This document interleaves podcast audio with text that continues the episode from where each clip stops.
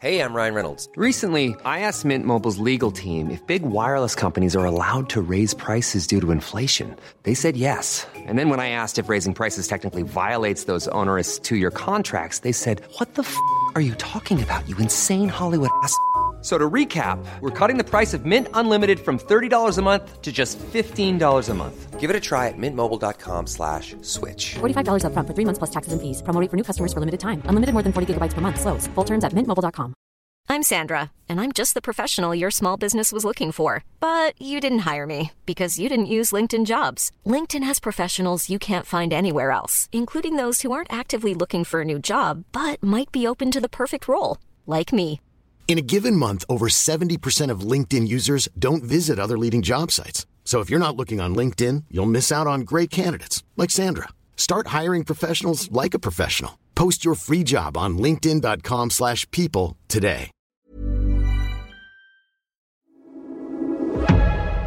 Du lyssnar på GVS ljudböcker.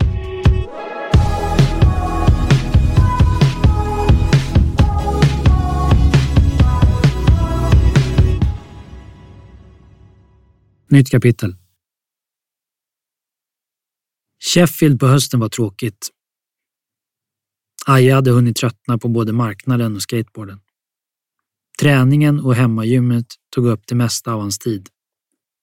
Han hade inga vänner och var knappast intresserad av att skaffa några heller.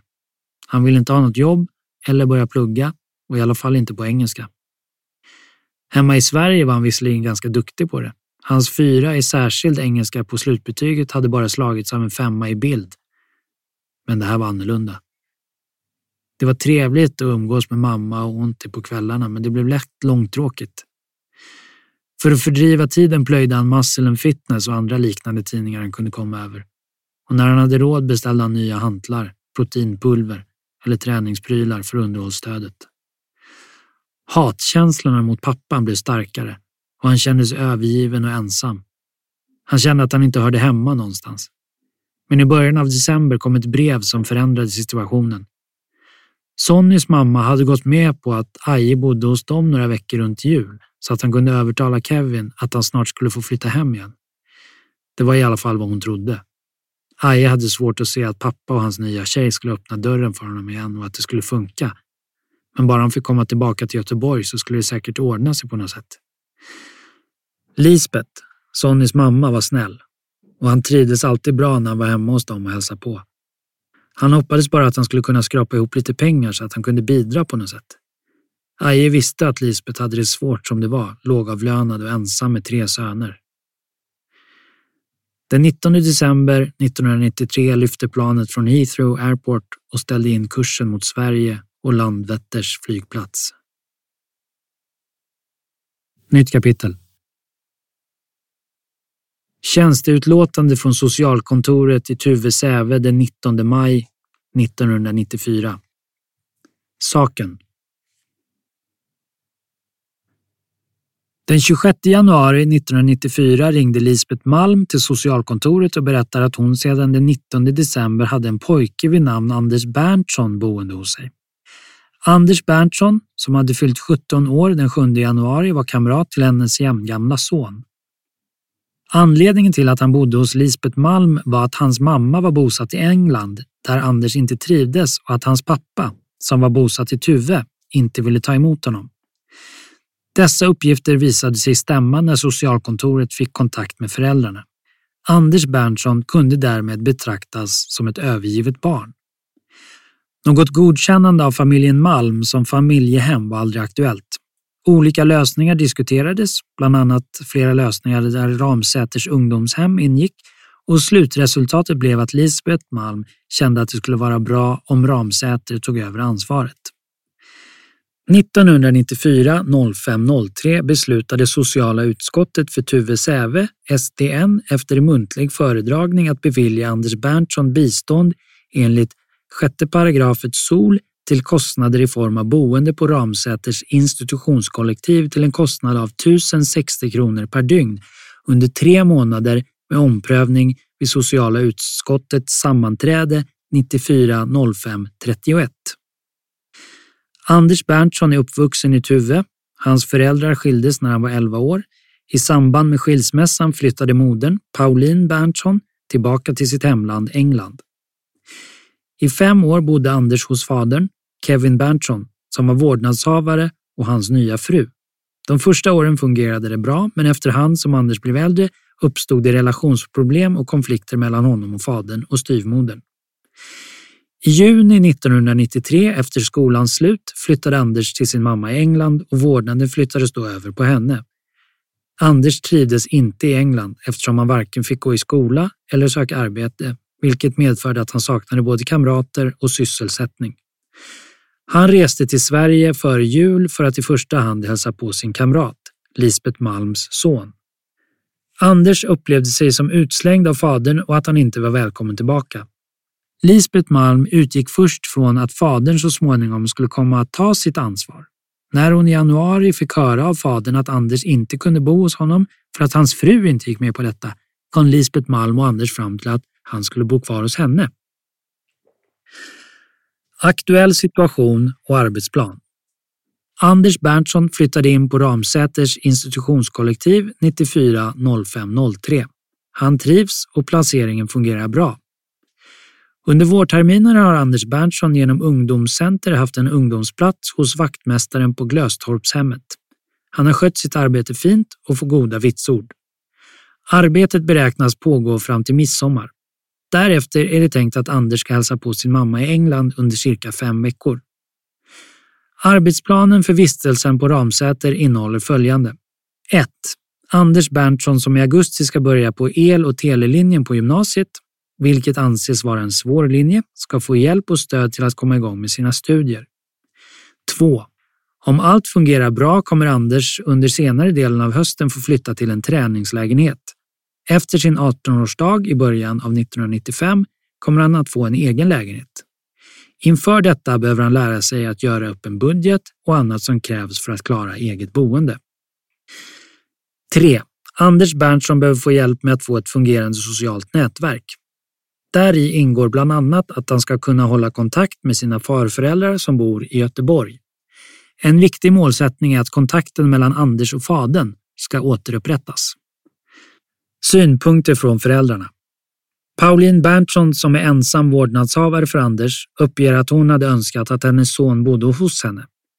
Men eftersom det är hans önskan att leva i Sverige anser hon inte att hon kan motsätta sig detta. Det är svårt för henne att kunna påverka hans förhållanden eftersom hon är så långt borta. När hon talar med Anders på telefon märker hon att han är nöjd och positiv till den lösning som kommit till stånd och då känner hon sig också nöjd. Kevin Berntsson, Anders pappa, har tidigare uppgivit att Anders inte kan bo hos honom eftersom hans fru inte går med på det. I samband med denna utredning har kontakt med Kevin Berntsson sökts per telefon och brev utan att ge resultat. Del 3 Kraftsport We adults do not commonly understand boys. Half of us, to be sure, were boys ourselves. But when we became men and settled down to our work, we did not merely put away childish things, we went further and forgot them. J. Adams Puffer, The Boy and His Gang. Magnus satt på föräldramötet och suckade åt människorna runt omkring honom. Han kunde inte för sitt liv förstå hur han lyckats hamna här. Stämningen i rummet kunde bara liknas vid en begravning. Skjortorna och slipsarna på de andra papporna gav honom kvällningar. De skulle signalera framgång och ordning, men tjäna knappt till att dölja den begynnande övervikten och avtagande livsgnistan. Det var tydligt för vem som helst att Magnus inte hörde hemma här. Hans 130 kilo muskler var klädda i ett vitt linne och ett par fransiga jeansshorts och det långa blonda håret hölls på plats av en rödmönstrad bandana. Med sina 35 år var Magnus förmodligen jämngammal med de flesta andra föräldrar. Ändå kunde han på inget sätt identifiera sig med dem. De hade slutat leva, för länge sedan, tänkte han gett upp. Hans son och dotter var viktiga för honom. Men han ville inte leva hela sitt liv genom dem bara för det. Det fanns fortfarande ett liv kvar där ute som var helt och hållet hans eget.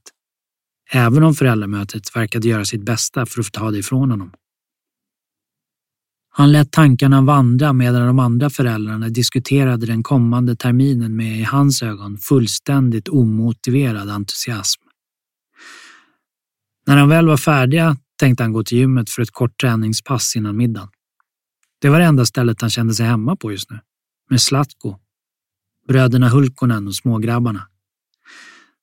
Där fanns folk som inte hade glömt bort hur man levde. Ibland kunde Magnus nästan bli lite avundsjuk på tonåringarna som hade hela livet framför sig. Han ångrade ingenting i sitt eget liv. Men det började kännas lite instängt.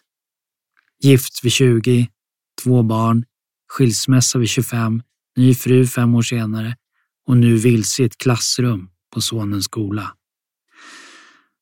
Han kände att något måste hända snart. På väg ut till parkeringen kom tröttheten över honom. Som om de andra föräldrarna hade sugit livet ur honom med sin blotta närvaro. Han satte sig i sin silvriga Pontiac Grand Prix årsmodell 75 och vred om nyckeln. Medan han svängde ut på gatan funderade han över vilka som skulle vara på gymmet. Göteborgs kraftsportsklubb, GKK, låg mitt på Tuvetorg.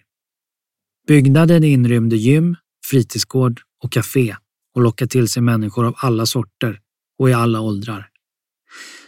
Magnus gillade att ålder inte spelade någon större roll för umgänget, även om han och Slatko på något sätt ofta agerade förebilder åt de yngre killarna. Han gick ner för spiraltrappan och in till omklädningsrummet. Det var nästan tomt. Bara Aje, en rolig 17-årig kille som både Magnus och Slatko hade ganska höga tankar om, syntes till. Han ryckte till när han såg Magnus och försökte dölja påsen med ampuller som han höll i sina händer. Magnus suckade. Han svor för sig själv åt att Aja hade sett honom skjuta steroider på den där fegisen häromveckan. Han förstod inte varför folk inte kunde ta sina egna sprutor. Det var klart att smågrabbarna inte skulle lyssna på hans prat om att vänta med steroiderna nu, tänkte han. Hallå, är det bra med dig? försökte Aje.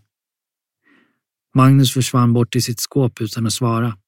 Rotade runt en stund och gick tillbaka till Aje som satt kvar på bänken med handduken virad runt midjan. I handen höll Magnus en svart bok. Ska du ändå hålla på med det där så kan du fan lika gärna göra det ordentligt, sa han och räckte fram boken till Aje som förvånat tog emot den. Läs den ordentligt och så kommer du till mig om du undrar något. Okej? Okay? Uh, Okej, okay, sa Aje och tittade nyfiket på boken. Doping, stod det med stora röda bokstäver. Medicinbruk inom idrotten var undertiteln. Boken var skriven av den amerikanska kroppsbyggaren William Nathaniel Phillips. På baksidan fanns en kortfattad beskrivning av innehållet. Grundlig beskrivning över 150 anabola steroider och andra prestationshöjande mediciner.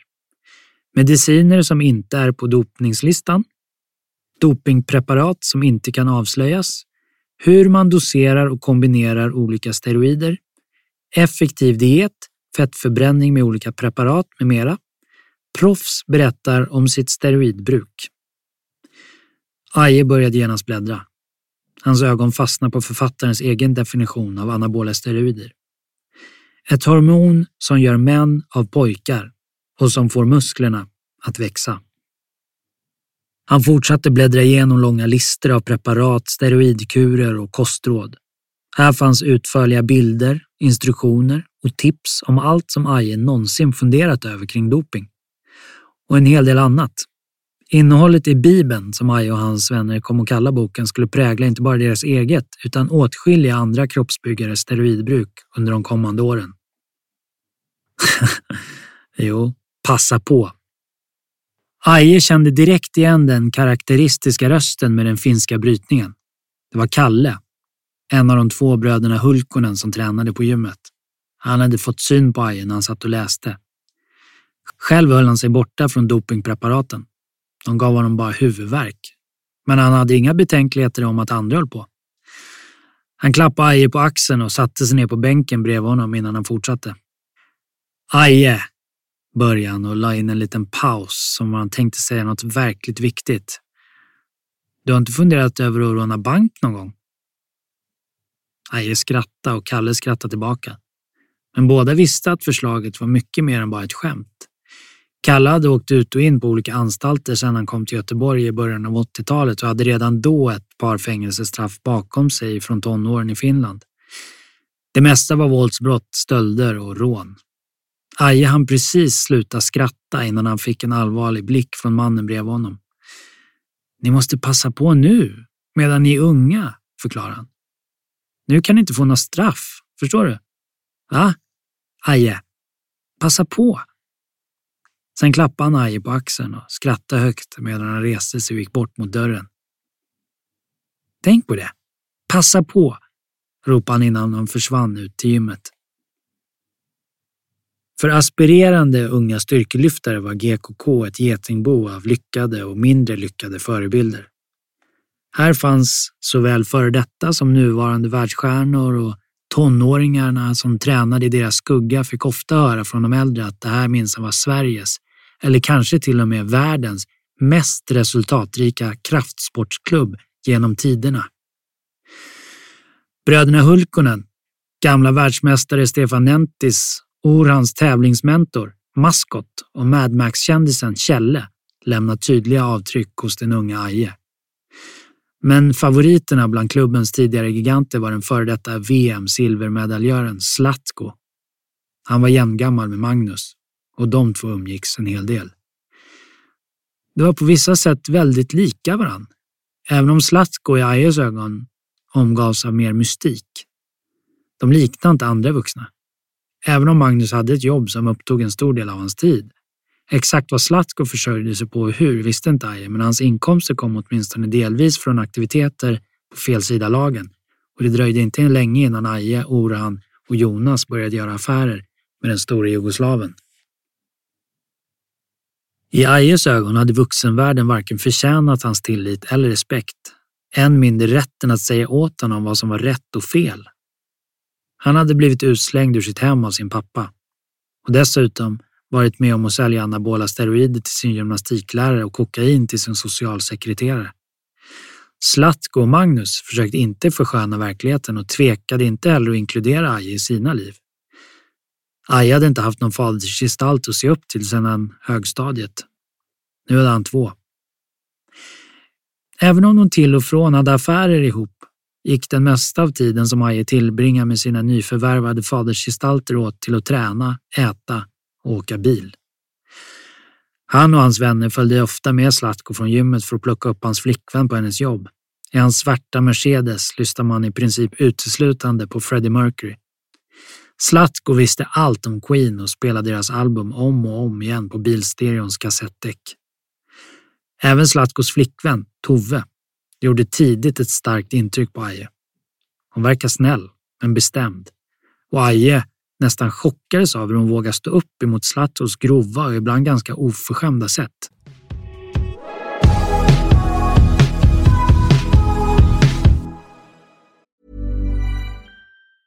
It's that time of the year. Your vacation is coming up. You can already hear the beach waves, feel the warm breeze relax, and think about work. You really, really want it all to work out while you're away. Monday.com gives you and the team that peace of mind. When all work is on one platform and everyone's in sync, things just flow wherever you are. Tap the banner to go to Monday.com. Hey, it's Ryan Reynolds, and I'm here with Keith, co star of my upcoming film, If, only in theaters, May 17th. Do you want to tell people the big news? All right, I'll do it. Sign up now and you'll get unlimited for $15 a month in six months of Paramount Plus Essential Plan on us. Mintmobile.com slash switch. Upfront payment of $45 equivalent to $15 per month. Unlimited over 40 gigabytes per month. Face lower speeds. Videos at 480p. Active Mint customers by 531.24 get six months of Paramount Plus Essential Plan. Auto renews after six months. Offer ends May 31st, 2024. Separate Paramount Plus registration required. Terms and conditions apply if rated PG.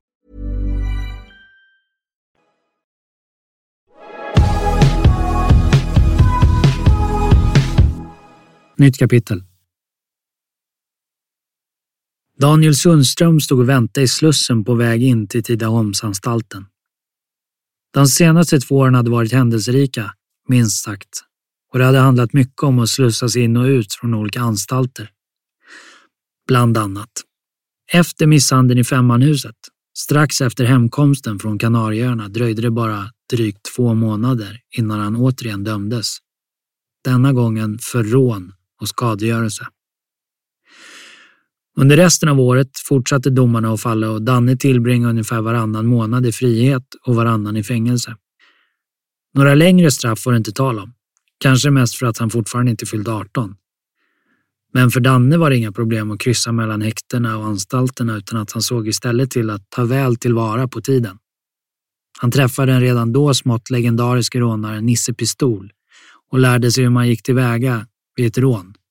Alltid extra strumpor och för stora skor. Alltid huka sig när man går in genom entrén och så vidare. De kom bra överens. Och inte minst tack vare Dannes rykte som fenomenal bilförare skulle de också komma att jobba tillsammans i framtiden.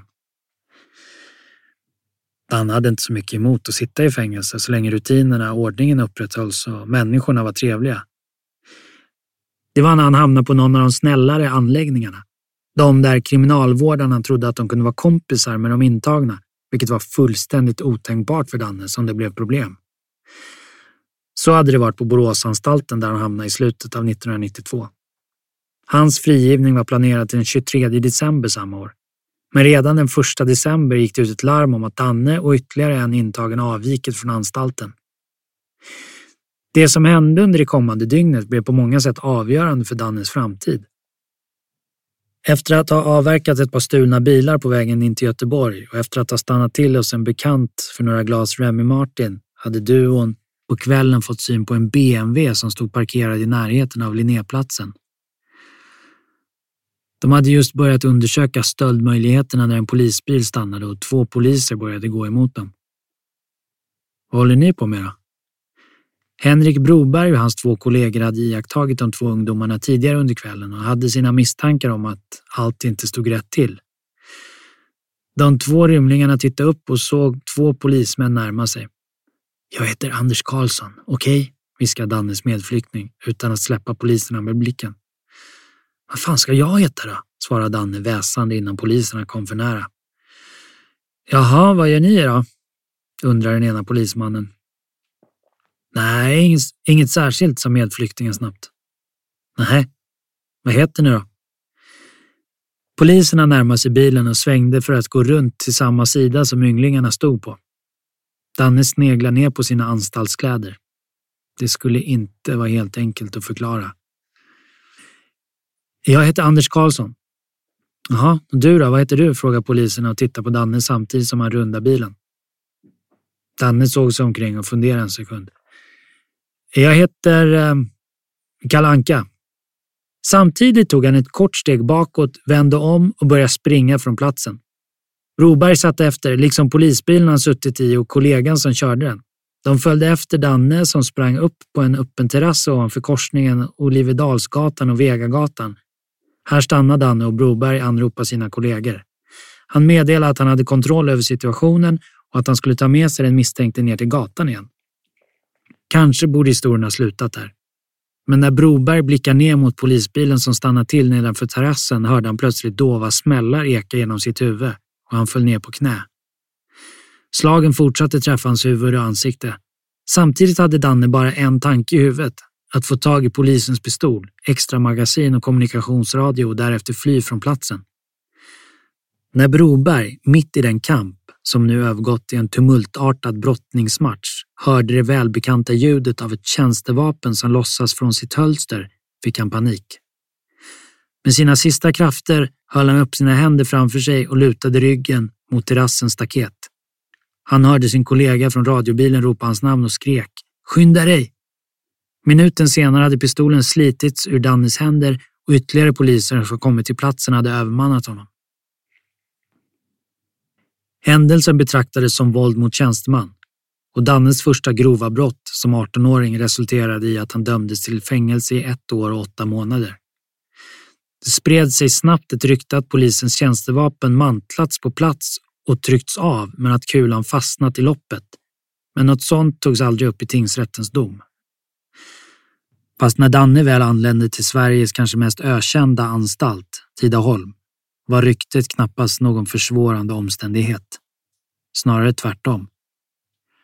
Nervositeten Danne kände när han klev in till de andra fångarna liknade den han känt vid ankomsten till Tahiti några år tidigare.